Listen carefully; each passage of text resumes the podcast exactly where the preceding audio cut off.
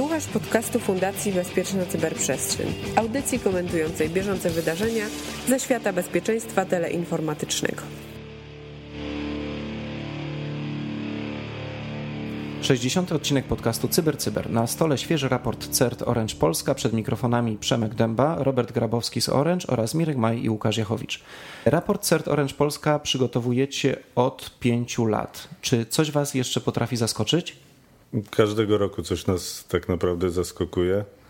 Y, głównie wydaje mi się, że, że kreatywność, kreatywność złośliwych aktorów to na pewno stały wzrost zagrożeń, chociaż do tego trochę się już przyzwyczailiśmy, że ten chociażby wolumen DDoSów rośnie i że ciągle pojawiają się nowe zagrożenia. Myślę, że nadal zaskakują nas podatności gdzieś wypływające sprzed kilkunastu lat i ogromne wycieki danych. Jesteście firmą globalną, więc pewnie obserwujecie to, co się dzieje na całym świecie. Czy Polska jest jakoś różna od świata, czy nie, nie bardzo odstajemy, jeżeli chodzi o zagrożenia, które się u nas pojawiają?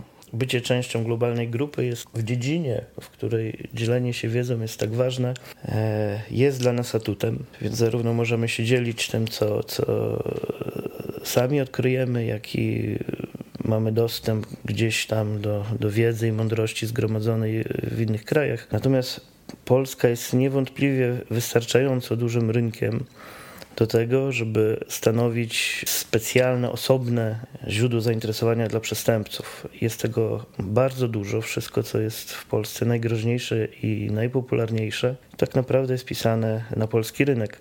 Jest w tym też dobra wiadomość, bo ten fakt mówi o tym, że jest pewna nisza, którą razem z innymi zespołami e, polskimi bezpieczeństwa możemy wypełnić. Wy będąc w tej grupie, bo no, Orange jest, jest wielki i z, z, tego co czytałem są podawane, że są takie cztery. Jedno to jest właśnie wasze takie centra cyberbezpieczeństwa w całej, w całej korporacji. W tych relacjach z pozostałymi widzicie jakieś zasadnicze zmiany, zasadnicze różnice pomiędzy tym, co się właśnie dzieje w Polsce, a w innych miejscach, w innych regionach? No, różnice są e, bardzo duże. Mm, nie tylko w tym, jak atrakcyjne są rynki poszczególnych krajów, ale również w tym, jaki poziom mm, kompetencji posiadają zespoły bezpieczeństwa. Orange jest operatorem afrykańskim. Między innymi. Ja nie, chyba nie, nie, nie poinformowałeś nas o nowym właścicielu. Dziękuję, dziękuję, dziękuję, dziękuję za to uzupełnienie. Natomiast no, tam jest zupełnie inny świat. Bardzo mocno uczestniczymy w tworzeniu tamtejszych kompetencji, tamtejszych operacji bezpieczeństwa. No jest to naprawdę bardzo fascynujące zajęcie, bo przeciętny poziom wiedzy czy, czy umiejętności w Polsce, w, w tamtych krajach jest naprawdę czymś mocno inspirującym, olśniewającym i, i i można tam zrobić mnóstwo dobrych rzeczy. A skąd macie dane do swoich raportów? Jak zbieracie te informacje? Źródeł danych e, naprawdę jest sporo. Jednym z takich sztandarowych no to jest już od kilku lat cybertarcza, w której gromadzimy większość e, zagrożeń zidentyfikowanych przez nas i, i statystyki, które jakby ich dotyczą. Również e, nasza skrzynka certowa, czyli te wszystkie zgłoszenia od użytkowników, czy to przez panel zgłoszeniowy na naszej stronie, czy, czy bezpośrednio na skrzynkę. Mamy też swoje honypoty. Wymieniamy się również danymi poprzez platformy typu MISP, czy, czy też tak naprawdę zbieramy pewne informacje z tego, co dzieje się w Polsce i na świecie, tak żeby uzupełnić raport. Również z platform anty-DDoS, z naszych rozwiązań bezpieczeństwa gromadzimy w CM-ach sporo danych z innych systemów, z testów. Ja bym może dodał jeszcze takie źródła, które są unikalne dla operatora telekomunikacyjnego, że jakby nie będąc operatorem trudno mieć do nich dostęp. Myślę tutaj o NetFlow, myślę tutaj o danych z DNS-a, myślę tu o jakichś sensorach sieciowych, które tu i tam mamy porozmieszczane. Generalnie jest tak, że w przypadku naszego zespołu cierpimy raczej na nadmiar danych i, i na to, że albo nie wiemy albo nie mamy czasu ich przetwarzać. Może hackathon powinniście zorganizować? Tyle na platformę taką. Proszę? Na platformę jakąś big data do obróbki. Bardzo big data podejrzewam, jakbyście wszystko musieli wrzucić. A czy poza samymi atakami, zagrożeniami badacie też na przykład ich gospodarczy wpływ, czyli ich szkodliwość taką rzeczywistą, czy tylko odnotowujecie istnienie jakiejś kategorii ataku? To jest bardzo dobre pytanie, bo mm, generalnie e, rzeczywiście danych mamy bardzo dużo, natomiast nie mamy danych end-to-end. Czasami trudno nam mm, odkryć wektor ataku, jak również właśnie, jak to nazwałeś Łukasz, ich gospodarczy wpływ że nie wiemy ile, no, dajmy na to, fraudów bankowych powstrzymaliśmy. Natomiast mamy dane ze środka scenariusza, wiemy ile na przykładzie phishingu klientów nie osiągnęło tej, tej phishingowej strony, czy, czy nie dostało złośliwego e, SMS-a z jakimś tam złośliwym linkiem. Obawiam się, że żeby rzeczywiście w dużej skali prowadzić kompleksowe analizy incydentów, to jest potrzebna współpraca między zespołami reprezentującymi różne, różne sektory, różne biznesy. Czy na przykład e, ustawa o cyberbezpieczeństwie coś takiego zapewni, czy jeszcze nie ten etap, czy nie wiadomo? Ustawa o cyberbezpieczeństwie niewątpliwie jest krokiem w dobrym kierunku, chociażby przez to, że zachęca wszystkie podmioty do zgłaszania incydentów, czyli umożliwia właśnie jakąś taką korelację end-to-end potencjalnie. Natomiast codzienne doświadczenie jest takie, że żeby tego rodzaju analizy przeprowadzać kompleksowo, to są jednak e, relacje pozaustawowe, mocno nieformalne, opierające się na, no, na koleżeństwie, na, na, na chęci zrobienia czegoś razem. Ja y, chętnie spytam o jedną rzecz, bo zdaje się, że mimo tego, że y, oczywiście więcej operatorów, to chyba jednak jesteście absolutnie tutaj numer jeden, jeżeli chodzi o możliwość łączenia danych z z sieci powiedzmy jakby tej tradycyjnej internetowej i sieci mobilnej, tak? bo Orange jest przecież dostawcą tak zwanego internetu, jak po prostu operatorem e, sieci mobilnej i tutaj zresztą Przemek wspomniałeś o tym, e, gdzie tam coś możecie badać, jak dużo tego phishingu SMS-owego dotarło i tak dalej, i tak dalej. Czy wy wypracowaliście i czy to sami gdzieś macie odczucie, że daje wam to unikalną pozycję i możliwości, jeśli chodzi o gdzieś kojarzenie tych danych, czy to w ogóle e, jest jakikolwiek sens, gdzieś coś z tego wynika, że możecie patrzeć i na te dane, i na te dane jakieś syntezy dokonywać, czy to po prostu są dwa światy, które są oddzielne? Jakbyś mógł, Mirku, rozszerzyć to pytanie. Czy podsłuchujecie SMS-y? Oczywiście, że nie. Nie, to nie było to pytanie. nie, mi chodzi o to, że e, jednak sieć, sieć komórkowa e, niesie ze sobą to medium, jakim jest na przykład wiadomości tekstowe, prawda? I teraz one e, one mówią o pewnych zagrożeniach. No, na przykład phishing, tak? Gdzieś w tych mhm. wiadomościach tekstowych znajdują się e, urle, tak, do, do jakichś konkretnych e, stron internetowych i tak dalej. No i, albo jest sfałszowany nadawca. Albo jest sfałszowany, no, no różne, tak? różne rzeczy się zdarzają, tak, prawda, gdzie gdzieś po prostu w wi wiadomościach w kanale mobilnym znajdują się treści z kanału absolutnie internetowego, tak, na przykład adresy mhm. stron, czy adresy mailowe i tak dalej, czy, no i wy macie jedno i drugie, tak, możecie po prostu próbować to łączyć, czy wy to w jakiś sposób łączycie i jakąś, jakąś synergię wywołujecie tym? Mamy też i trzecie, bo no właśnie. też jesteśmy sporym operatorem mm, poczty elektronicznej dla naszych klientów. No jak najbardziej, tak próbujemy te, te synergie pozyskać, aczkolwiek no nie zawsze jest to łatwe, chociażby ze względu na ilość danych, chociażby ze względu na ograniczenia prawne, jak tutaj Łukasz słusznie zauważył. I wydaje się, że takim rozwiązaniem na to, żeby robić to efektywnie i w dużej skali, bo naszą ideą jest robić operacje bezpieczeństwa w dużej, dużej skali. Tak? To jest big data i jakieś tam warstwy machine learningowe, które będą nam pewne rzeczy kojarzyły i pokazywały. Natomiast rzeczywiście jakby bez względu na to, powiedzmy na ten wektor, czy też na to medium transmisji tych, tych złośliwych urli chociażby, no to tak naprawdę gdzieś to wszystko zbieramy na, na tej wspólnej platformie IP i, i pod tym kątem to bez względu na to, czy, czy to zostanie dostarczone SMS-em, mailem, czy w jakikolwiek inny sposób, to rzeczywiście dla nas jest to już taki dosyć spójny świat tego fraudu, phishingu pod spodem z różnymi mediami, które, którymi są te zagrożenia rozpowszechniane. To jest piąty raport. Czy po pięciu latach możecie już e, jakieś trendy, możemy już mówić o trendach, czy to jest jeszcze za mało danych? Jak to właściwie dzisiaj wygląda?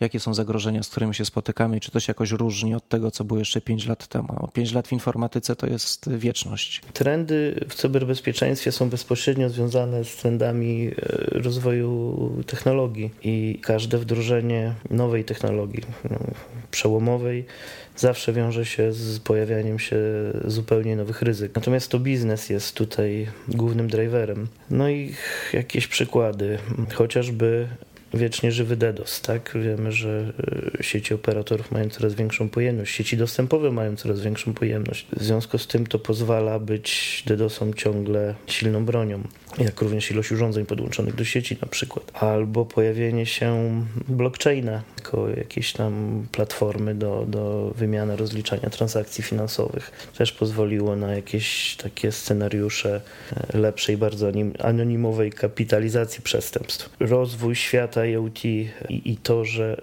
jak zaczynaliśmy tych urządzeń było chyba 4 czy 5 razy mniej podłączonych e, do sieci. Te urządzenia to nie tylko DDoS, je można wykorzystywać praktycznie na wszystkie mm, znane metody w tej chwili, bo to są już coraz częściej po prostu komputery. Media społecznościowe, tak, powodują naprawdę poważny wybuch ataków socjotechnicznych, tak, różnego rodzaju. Czy już nie wspomnę o wojnach informacyjnych, w których Mirek się tutaj e, specjalizuje. Więc ryzyka ze świata cyberbezpieczeństwa jakby podążają za tym, co się dzieje w rozwoju technologii i w biznesach, które, które ten rozwój stymuluje. No właśnie, DDoS to był popularny lat temu wiele, kiedy służył do tego, żeby wyrzucić z IRCA osoby nielubiane. Po co dzisiaj się DDoSuje? Z naszych obserwacji wynika, że spora część tych ataków dotyczy graczy online. I tak jak wcześniej rzeczywiście powiedzmy był IRC i, i sztuczki, bądź nie, żeby uzyskać ten adres IP i, i go zdedosować. Teraz często na forach, na TeamSpeaku również te adresy IP są pozyskiwane i ci gracze są atakowani i to te nasze analizy potwierdzają tak naprawdę też często rozmowy jakieś czy komunikacje z klientami, którzy rzeczywiście korzystają, grają i, i są atakowani też bardzo ciekawym trendem, jeszcze wrócę, jest mm, crime as a service, tak? bo widać, że te, mm, te ataki, które teraz najbardziej doskwierają w Polsce, to są ataki, ta infrastruktura do nich składana jest z bardzo różnych komponentów.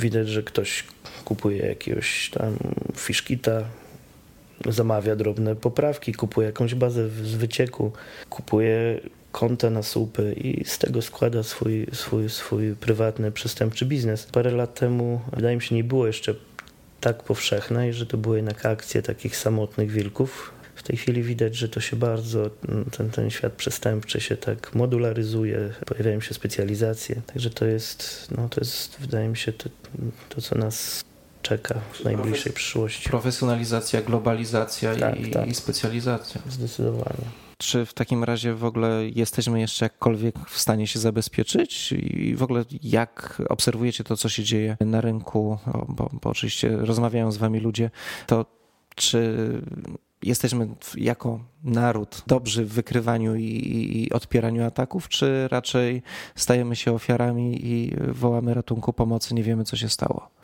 Tutaj takich, jak się zabezpieczyć, takich wujków, dobra rada, chodzi w okolicy dużo i każdy ma swój pakiet rad. Ja bym chciał tego uniknąć. To, co bym naprawdę polecił, czy zrekomendował tym, którzy chcą poważnie o bezpieczeństwie pomyśleć, czy, czy to w obrębie swojego małego przedsiębiorstwa, czy nawet osób prywatnych, to żeby po prostu wybierać takie usługi w sieci, które gdzie widać dbałość o bezpieczeństwo. I obojętnie co wybieramy, czy wybieramy hosting, czy wybieramy pocztę, czy wybieramy operatora telekomunikacyjnego, czy komunikator internetowy, czy cokolwiek innego, 5 e, minut researchu i wziąć tego, kto, kto ma nie, dobre opinie pod tym, pod tym względem, czy gdzie można znaleźć na stronie chociażby ślad e, dbałości o cyberbezpieczeństwo. Natomiast y, jeżeli chodzi o sytuację w Polsce, trudno być sędzią w własnej sprawie, ale myślę, że też jesteście częścią tego, tego systemu, czy jako fundacja, czy jako koncert i wydaje mi się, że, że idziemy w dobrym kierunku. Jest bardzo duże zainteresowanie przede wszystkim samą tematyką, tak? Młodzież młodzież się garnie do tego. Wydaje mi się, że polscy eksperci mają bardzo fajne podejście, jest dużo chęci do, do dzielenia się. Także ja jestem optymistą, jeżeli chodzi o Polskę. Mimo umówmy się, braku jakiegoś silnego wspomagania ze strony e, no, rządowej czy, czy, czy formalnej. Zgadzam się, tak, tak, tak, jakbym nazwał to nawet w cudzysłowie pewien ruch społeczny te, w, tej, w tej branży. Ochotniczy. Rocznie mamy, e, proszę? Ochotniczy. Tak, i ochotniczy, i w ogóle całe, jak to się mówi, community rośnie i fajnie, to, to teraz myślę, że to jest dobry czas na, na wiele dobrych pomysłów, e, jak to obrócić w jeszcze bardziej przyspieszony e, proces, jeśli chodzi o, o wzrost. Ja chciałem jeszcze wrócić do, do jednej rzeczy, bo zawsze tu mocno wam nie kazać, ale zawsze będę chwalił waszą, waszą cybertarczę, bo to jest absolutny przełom chyba zdaje się nie tylko na polskim e, rynku, ale myślę, że możecie spokojnie, jak gdzieś się poruszacie po świecie, chwalić ty, tym projektem. E, a czy wy dzisiaj już, bo ile cybertarcza jest? 3 lata? 4? Coś takiego, prawda? Coś takiego, tak. No, no więc to, to jest taki czas, w którym można pewnie coś powiedzieć na temat tego, jak cybertarcza zmieniła. Już nie chcę teraz, żebyście się sami jeszcze chwalili, tak jak cybertarcza mhm. zmieniła bezpieczeństwo w polskiej sieci. Ona na pewno zmieniła, to nie ma wątpliwości, ale czy chciałem spytać bardziej, czy klienci czy użytkownicy sieci w jaki sposób zaczęli ją postrzegać z punktu widzenia e, bezpieczeństwa? Bo ja słyszałem różne historie, nawet takie, że ktoś e, komuś przeszkadza cybertarcza i prosi, żeby ją wyłączyć. Macie takie zgłoszenia, tak? tak? tak. No to jest zdumiewające, ale, ale znaczy- też się takie rzeczy zdarzają. Znaczy, ja się cieszę, że, że ten, ten, ten mechanizm, bo to tak naprawdę jest platforma komunikacyjna, pomiędzy jakąś tam wiedzą, którą my zgromadzimy w naszym CERCie, nie tylko taką, którą sami wypracujemy, tak, ale również taką, które wypracowują zespoły z nami współpracujące. Zwłaszcza mówimy o polskim internecie, bo to jest, to jest target, te takie mm, ataki globalne są wspierane, nie wiem, przez antywirusy, czy tam globalne rozwiązania, a to, co się dzieje w Polsce, niestety musimy tą wiedzę tutaj e, sami wypracować. I to, co się cieszę, że rzeczywiście polskie community ma mniej więcej taką opinię e, jak ty. I to jest dla mnie bardzo, bardzo satysfakcjonujące. Natomiast jeżeli chodzi o klientów, to nie wydaje mi się, żeby, żeby no, e, ona była jakaś szeroko doceniana, czy... czy żeby czy, rozumieli wartość. Czy żeby tak, stanowiła jakiś bardzo duży element w tej chwili naszej przewagi nad innymi operatorami, które takich rzeczy nie robią. I chociażby to, że tego nie robią, świadczy o tym, że ona jeszcze nie ma takiej e, jakiejś wartości rynkowej. Natomiast rzeczywiście historii jest e, mnóstwo ciekawych. E, ta historia, której wspominasz, ty Robert ją lepiej pamiętasz, rzeczywiście bardzo zabawna. Zdradźcie kilka ciekawostek. Tak, rozpoznawalność gdzieś tam tak powolutku rośnie nam tego rozwiązania, to, to jest pewne, nie ma tu żadnego szoku e, w tym. Mm, jest to raczej taki powolny wzrost, bym to nazwał. I, i historii rzeczywiście jest, jest trochę ciekawych. Takie no, bywają kuriozalne sytuacje, w których na przykład y, pani dzwoni i jest bardzo niezadowolona, że nie może dokonać przelewu, posługując się fraudowym linkiem banku. I robi to kilkakrotnie, wznawia i nadal, pomimo jakby wyjaśnienia, że no, że to nie jest ta strona, żeby skorzystała z tej prawdziwej, no to bardzo prosi, żeby jednak żeby... wyłączyć to, bo ona nie może tego tak, przelewu wykonać. Tak. Przesz przeszkadza jej to w pracy i co ten Orange znowu wymyślił. Nie? Podobno chcącemu nie robi się, krzy... nie dzieje się krzywda, ale tutaj to nie jest przykład, który by to potwierdzał. Ale co robicie? Wyłączacie? Staramy się jednak z uporem maniaka doprowadzić do, do stanu, żeby jednak przekierować tą panią przysłowiową na, na właściwy tego klienta na, na właściwy adres. E, nie ma wiele, tak naprawdę jakby dajemy taki powiedzmy guziczek, w szczególności w przypadku tych aktywnych kampanii z tymi najgorszymi zagrożeniami typu jakieś bankery, jakieś poważne malware. Dajemy taką możliwość wyłączenia na tam e, kilkadziesiąt dni. Powiedzmy, rzeczywiście korzystają z tego, ale to jest bardzo jakiś taki minimalny odsetek, właściwie margines.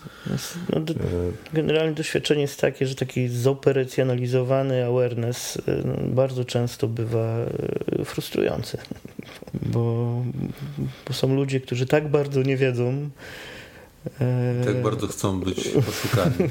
tak, tak. I to jest. Tak, no też nie jest to łatwa, można powiedzieć, praca, bo gdzieś też e, no, następują te kompromitacje, powiedzmy, jakichś legitnych stron, najczęściej jakieś, powiedzmy, na WordPressach niezaktualizowanych czy coś i rzeczywiście są tam implantowane jakieś e, downloadery czy malware'y. My staramy się to zablokować.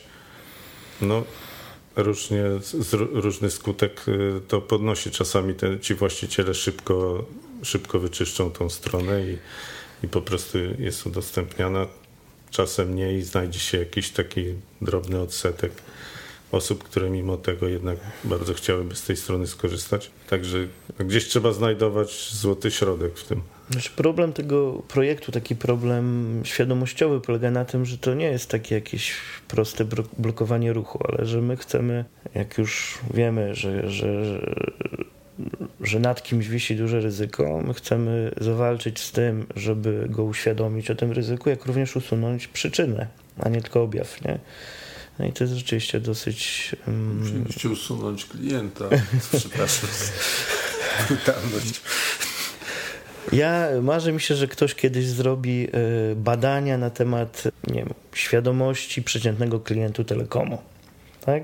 Głęboko wierzę w to, że ci nasi klienci orężowi są najlepiej wyedukowani, albo chociaż badania na temat e, w której sieci operatorskiej jest e, ile fraudów bankowych. Mi, mi, się marzy, że ktoś kiedyś, nie wiem, może nawet dostać dla mnie nagrodę Nobla, jeżeli z punktu widzenia, nie wiem, na przykład psychologii wymyśli nowy sposób awarenessowy, który sprawi, że coś, gdzie bardzo szybko docieramy do sufitu, jak to się mówi, jeżeli chodzi co, co oznacza dla mnie też, że trzeba utrzymywać tam na tym poziomie sufitu, bo to nie można się mhm. zniechęcać tym, że ten awareness nie działa tak, jakbyśmy sobie wymarzyli. On po prostu ma swoją barierę. Marzy mi się, że ktoś przebije kiedyś tą barierę i osiągnie jakieś spektakularne znaczy, efekty. Mi się marzy, żeby chociaż e, programiści e, wiedzieli, że użytkownik zawsze będzie robił głupoty i i przewidywali to, no bo ja jednak tak, nie, nie, liczę tak, na no to, tak. że, że, że... Tu się, tu się w pełni zgadzam, ale z drugiej strony jak patrzymy, że na jakiś taki świeżo wykryty, zablokowany przez nas, czy ogrodzony e, fishkit w przeciągu trzech dni wchodzi kilkadziesiąt tysięcy ludzi i go nie widzi, to, to też jest źródłem dla odmiany hmm. dużej satysfakcji dla nas. Tak? A tak przy okazji, co CERT Orange Polska, czy generalnie Orange może zrobić w momencie, kiedy mamy na przykład do czynienia z bardzo dynamiczną, masową kampanią phishingową via SMS. Czy wy jesteście w stanie podjąć, macie jakieś z punktu widzenia prawnego, operacyjnego, to przypuszczam, że to, to jest łatwo osiągalne, ale gdzie jest tutaj ta granica prawnych działań, nie wiem, na przykład blokujecie te SMS jak, jak, to, jak to Mirku w prawie można je interpretować na różny sposób. Rzeczywiście w najważniejszym dla nas prawie, prawie telekomunikacyjnym są pewne zapisy o ochronie tajemnicy telekomunikacyjnej. Natomiast jakbyś chciał tam głębiej wniknąć i zadać kilka pytań, no to mm, różni prawnicy mogą to interpretować na różny sposób. I, i żeby robić to e, efektywnie, rzeczywiście dobrze byłoby, gdyby się pojawiły takie możliwości prawne, żeby tego rodzaju działania operatorów nie budziły wątpliwości.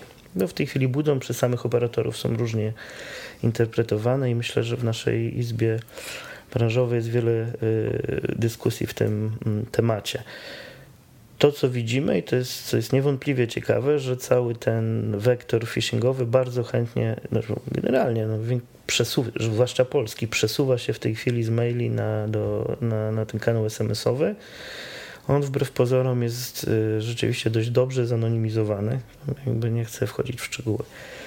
Mm, natomiast oczywiście to są tylko bity, więc y, wyobrażam sobie stworzenie jakiegoś odpowiednika antyspamu dla SMS-ów. Zresztą takie rozwiązania gdzieś tam na rynku się. Google Play jest pełno tego, większość to malware. Pojawiają. E, generalnie odpowiadając na Twoje pytanie, w taki sposób, w jaki mogę odpowiedzieć, odpowiem, robimy co możemy. No, dobra odpowiedź sądzę.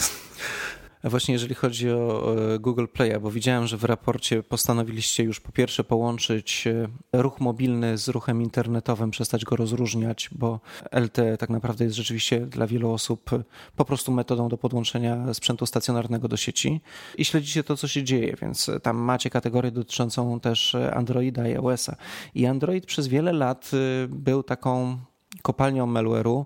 Sklep Playa był chyba najfajniejszą, najfajniejszą składnicą próbek różnego malware'u. Google wielokrotnie zapowiadał, że się z tym rozprawił i jak wy to widzicie? Czy rzeczywiście użytkownicy telefonów z Androidem są bezpieczniejsi niż kiedyś? Czy, czy dalej muszą uważać na to, co z oficjalnego sklepu instalują? Zdecydowanie te mechanizmy zarówno od strony Androida, czyli tam na przykład ta postępująca powiedzmy selektywność wyboru uprawnień dla aplikacji, czy dodatkowe zabezpieczenia gdzieś na poziomie Androida, na poziomie zaufania certyfikatów i tak dalej w kolejnych wersjach.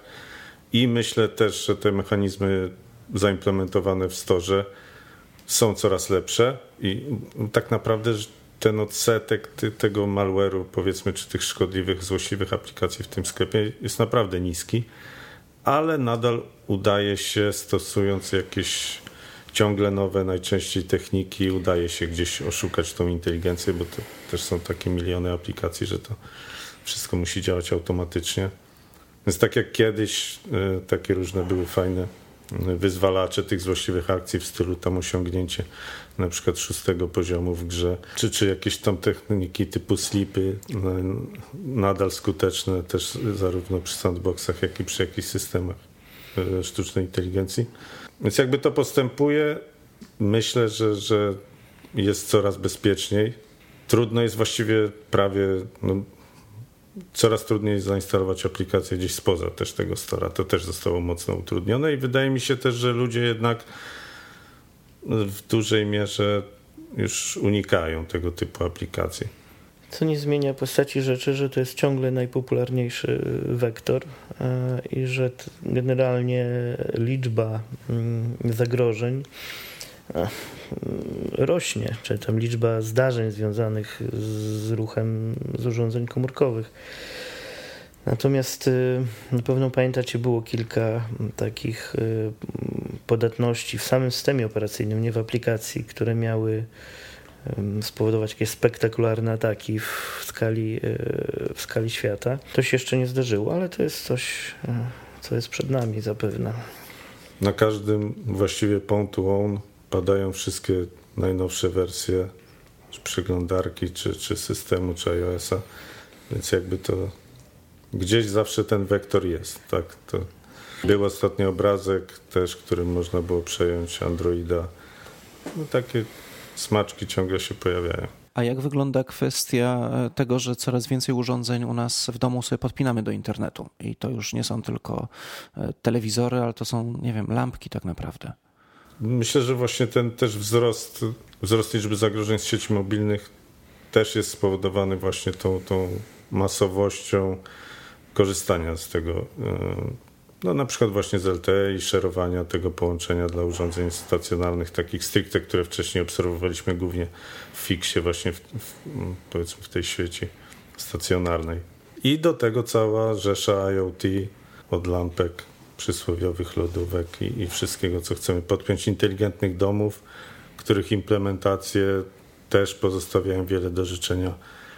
Mieliśmy kilka takich systemów na testy i, i właściwie żaden z nich, powiedzmy w tym, e, w tej formie, która trafiła, mm, nie był gotowy na, na produkcyjne uruchomienie, nazwijmy to. O czym usłyszymy w następnym e, dokonaniu wielkim CERT Orange, jeśli chodzi o sprawy poprawiania bezpieczeństwa w polskiej sieci? Macie jakiś projekt e, gdzieś na horyzoncie albo już wręcz e, toczący się?